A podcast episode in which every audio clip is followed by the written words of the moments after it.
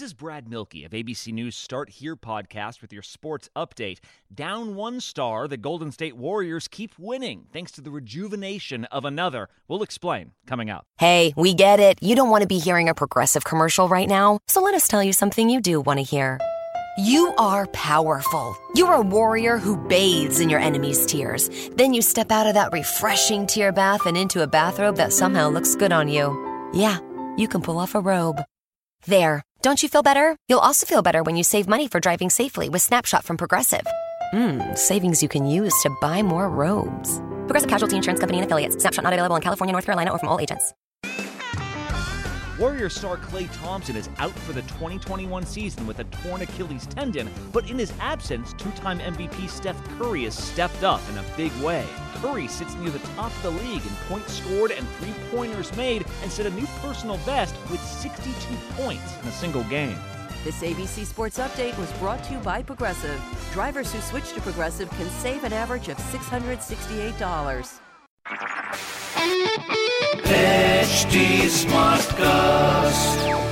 You're listening to a Hindustan Times production brought to you by HT Smartcast.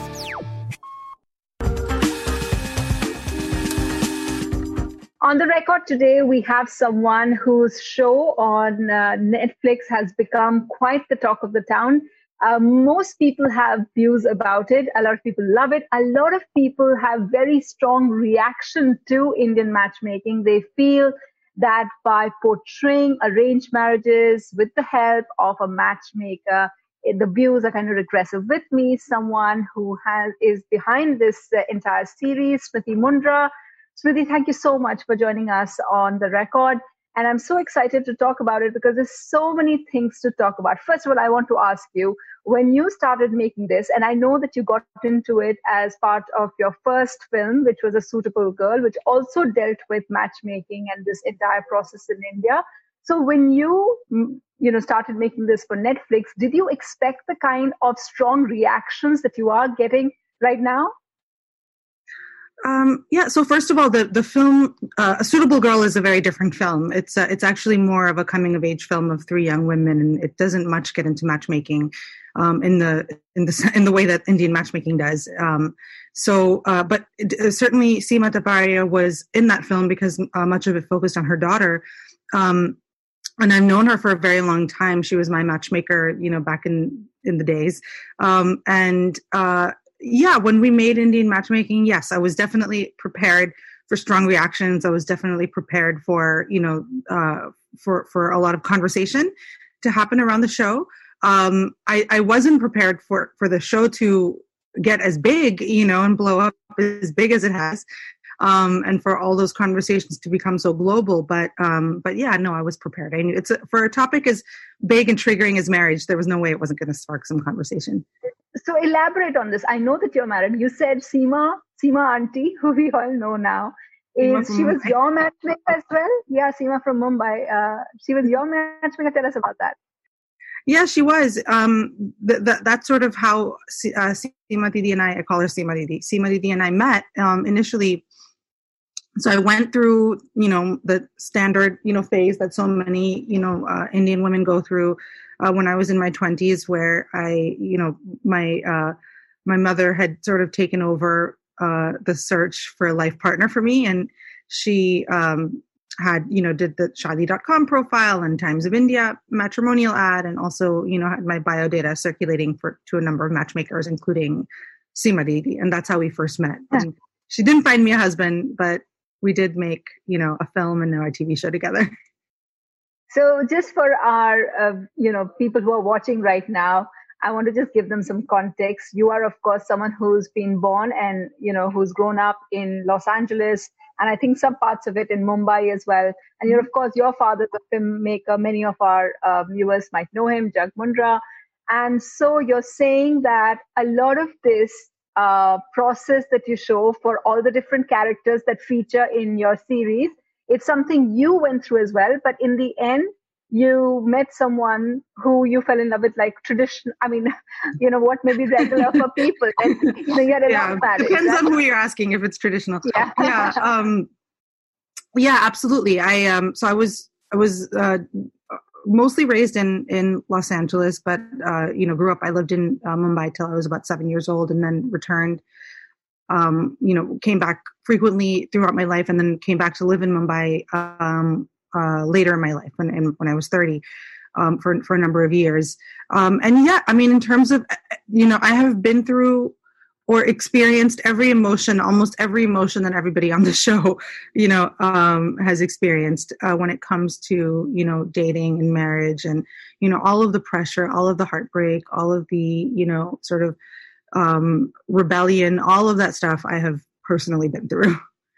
No, so Seema, help us understand this because, you know, I, as a person, watched it. I mean, I find the idea of arranged marriage really regressive and i would never go through it myself but i understand there are lots of people who accept it now you're a columbia um, you know you're from columbia you're a grad from there that's where you uh, i think picked up your skills of filmmaking mm-hmm. and so explain it to people when people say the whole idea of the series is regressive because for an independent woman to um, you know, give a kind of bio data. And many people find this whole idea of the bio data that, you know, someone chooses them and says whether they're good enough or not, whether they're fair enough or not. So obviously a lot of this comes from your personal experience as well. So would you help explain it? And I want to, I wonder if you can weave into it what you went into, you know, your objective going into this whole project was as well. That how is it that an independent woman like yourself uh, would agree to have someone like Sima from Mumbai mm-hmm. uh, judge them because it is, I mean, you know, it is a process where someone who an external party judging you and saying this is what you're good for. This person is okay. That person is, you know, you're, you know, is beyond, you know, uh, you know, out of a league, uh, as some would say. Yeah, I mean, I think it uh, it depends on you know do you do you find dating apps regressive? It's you know in some ways it's quite similar. You're you're putting in you know your own information in terms of your you know whatever parameters, height, education, etc. Um, you know, is a is a matchmaker more regressive than an algorithm? You know i think that's debatable you know um, it i think it really yes absolutely there are aspects of marriage period whether it's you know in in sort of uh, Indian society or in Western society, marriage period is essentially a, a, regressive institution, or it can be. You know, traditionally it is. Uh, marriage, you know, the idea of marriage has also evolved over time for many people, just as matchmaking has, just as the idea of arranged marriage has. And I think, as you can see on the series, for a lot of the participants, you know, it's it's a supplementary tool, you know, to dating apps, to meeting somebody the traditional way, old-fashioned way, you could say, you know, um, of meeting somebody in, you know, at university or in a bar or wherever um, it's a supplementary tool. Of course, the the most conservative, you know, there's a spectrum, right? Just like with anything, the the the most conservative and regressive end of it absolutely exists, and we you know we try to. Uh, portray a bit of that you know also in the show but it's also you know there's also a, a version of it which is the, the loosest definition of arranged marriage, the absolute loosest definition of arranged marriage, where the full agency is with the young person, but they choose to involve their parents, you know, in their decision. Now, I think if you take a step back and look at the entire in- institution of marriage and the pressure that the idea of marriage puts on women, the pressure that women have internalized around the idea of marriage, you know, yes, I think that's extremely regressive, but that's true whether you're using a dating app, whether you're trying to find somebody at university, whether you're asking friends to introduce you, um, you know, no matter which way you meet somebody, the idea of marriage and the, the, the fact that women, particularly men also, but women in particular, still feel pressure to marry by a certain time, have children, all of those sort of conventional steps, you know, um, that women are very much expected to conform to all over the world, whether you're Indian or whether you're you come from another culture, um, is very regressive. So, you know, and just like you know, in India, there is a range, you know, of experiences.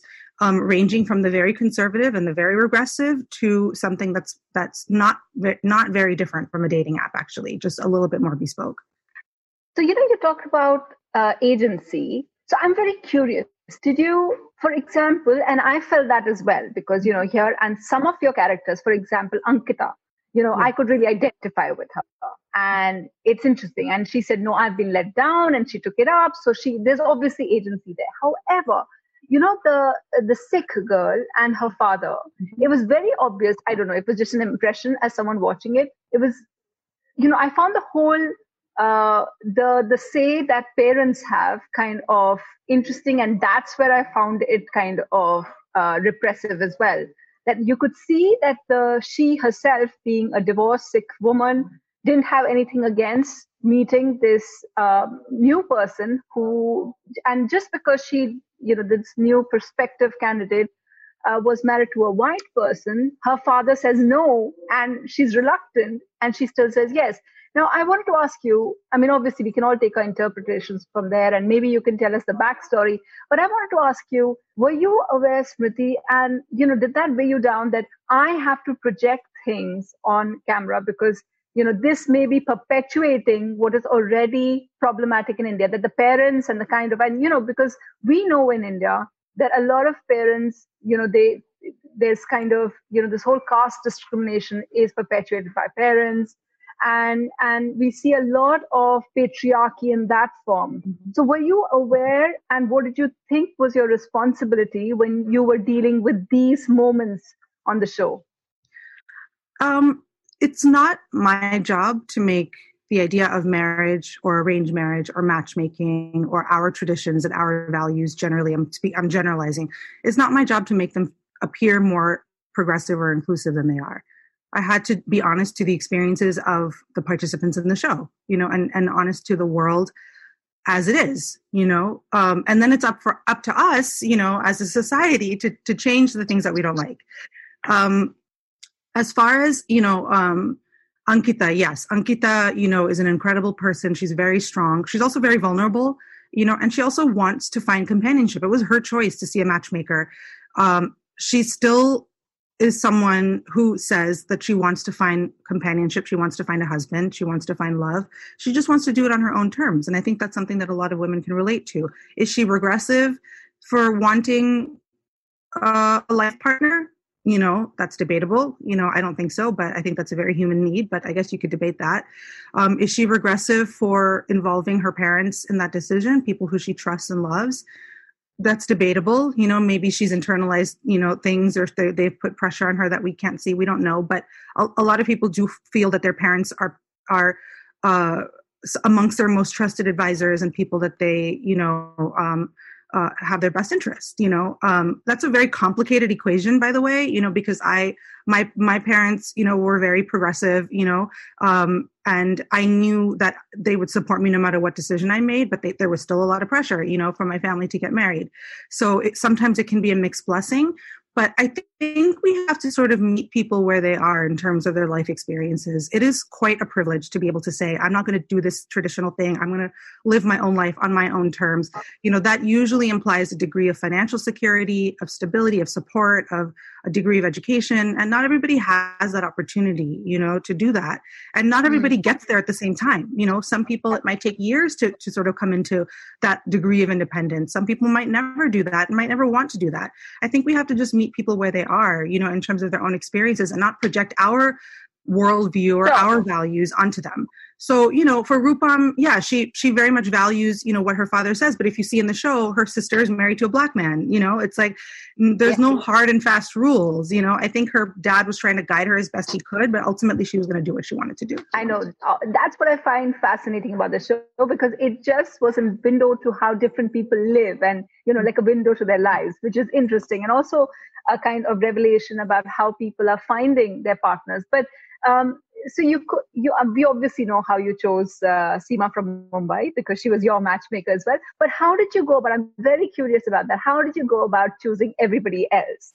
Because I think I mean you would say that the whole point of the show is that they're all different and unique, and I think there's certain characters who obviously Aparna, for example, has you know uh, elicits such a strong reaction in people that she's so independent, and that makes her likable and identifiable to some people. And she seemed to be the person who, by her refusal to be flexible, yeah. is is why right. So th- that's there. Um, and of course, the men, like whether it's uh, Akshay and others, by their you know the desire to find this perfect woman and uh, wanting people to fit into that impossible mold. So, how did you go about looking for them? So the the first you know order of duty was to go through you know Sima Didi's entire client list, you know, of 500 people, and call every single person, every single family, and it tried to explain to them about the show, and you know, uh, and hope you know that they would at least be open to the idea. Um, that eliminated 99% 99% of her clients. Um, you know of course i mean there was the non-starter for most people especially because this is a very new type of show. You know it's it's not a traditional documentary you know um, and it's you know in, in the sense that it's not sort of for educational purposes. It's not you know it wasn't filmed over years and years. And it's not a reality show you know in the sense that a, tr- a traditional typical reality show where we weren't casting you know uh, performers. You know, we weren't casting actors or people who, um, you know, kind of knew what they were going to be getting into, and we weren't looking for certain types or anything. Um, so it was a little difficult to explain, you know, exactly what we were doing, you know, and the fact that I think, you know, I, I went through the same issue with the suitable girl, you know, try, trying to explain to people, you know, what we were doing and we're making a documentary and, you know, why do we want to film this and everything. But that was, you know, just two of us with a camera. So it was a little bit easier you know to sort of uh, just sort of go with the flow and get the people who are okay with you know us being around with cameras. But um, for this it's like a big production you know and a, a lot of it had to be planned ahead of time um, you know uh, and so it eliminated a lot of people like immediately so, but there were a few people, you know, who were interested and up for the adventure. Um, and then, you know, along with that, we definitely sort of supplemented. Uh, we did our own outreach um, and sort of supplemented, you know, other people that um, that uh, essentially recruited more clients for Sima Didi so she could do the matchmaking she needed to do on camera.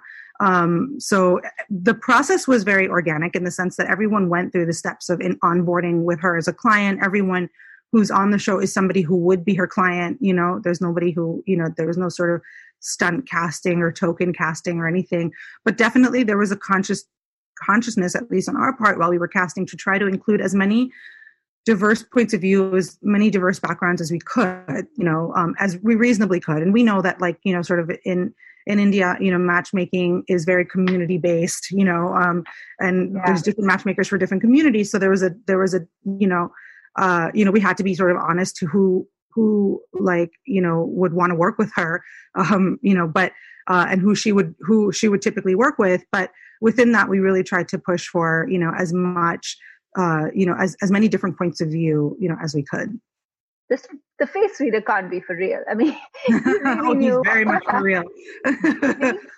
Oh, he's very much. Everyone is very much for real, and they're all people that that Sima Didi has worked with for years. I mean, I know, like I've known that face reader. I I met him when I first when I first met Sima Didi. You know, so uh, you know the the Panditji, the face reader, the life coach. They're all people that you know are very much uh actual working professionals um no, because know. it seems like you know he's describing exactly and it was at first glance, so it seemed uncanny, really. I wanted to ask you the whole format that you had, which is that everybody meets with the family and then they go off on a thing. Was that something that you all came up with? That you know, bring the families together, and you know, because it doesn't seem to be. I mean, it's a new way of doing it. That was that your suggestion as a filmmaker? No, that's really Sima Didi's you know methodology. She kind of believes you know in in her you know fairly traditional way that that um, there's a greater chance of success you know of a match if the parents are involved you know in sort of guiding the relationship if there's to be a relationship. So um, you know definitely like some things were a bit on a, a condensed timeline you know um, for for production. But like but uh, but yeah all the steps that happen are, are steps that she authentically would take you know in setting up matches. So yeah she's and and it's a case by case. How did you i mean get out of the matchmaker thing and find someone yourself? Like oh you know, how did that happen? um, Columbia University was my matchmaker. Um, I met I met my husband uh, at the very tail end of uh, of graduate school and he's he's not Indian actually. He's Brazilian. yes. So so but uh, Sima Didi was still in the picture. Mm, by the time he came around, that was pretty much winding down. You know that process. I was I met him right when, when I turned thirty, Um, and so I, I started working, you know, doing the whole sort of matchmaking process, all of it, you know, um, around 27 and a half, you know, almost 28. And I did it for about 18 months, you know, almost close to two years.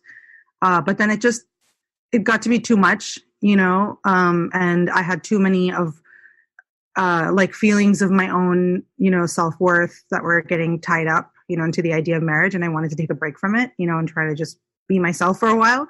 Um, and uh, and lo and behold, literally as that happened, you know, I and and I was about to leave New York. I was living in New York at the time. I was, you know, had my bags packed, was getting ready to leave New York to move to move back to uh, Bombay um, to start making a suitable girl. And then I met my husband.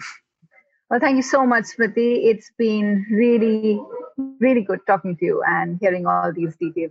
Good luck with uh, your future project. Thank you so much. Thank you. Talk to you. So that was our interview with Smriti Mundhra. Now, if you want more on this topic, you may want to catch Shraddha Bhalla's podcast, that's Five to Thrive, and that one will tell you whether you should be looking for a Sima auntie for yourself. Well, that's it for today. I'll be back next week with another story, another perspective. Do give us feedback on at HT Smartcast on Facebook, Instagram, and Twitter.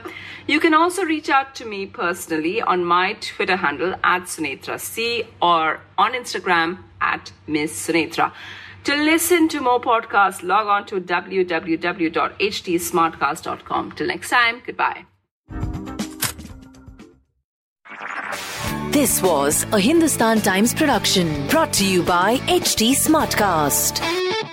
HT Smartcast.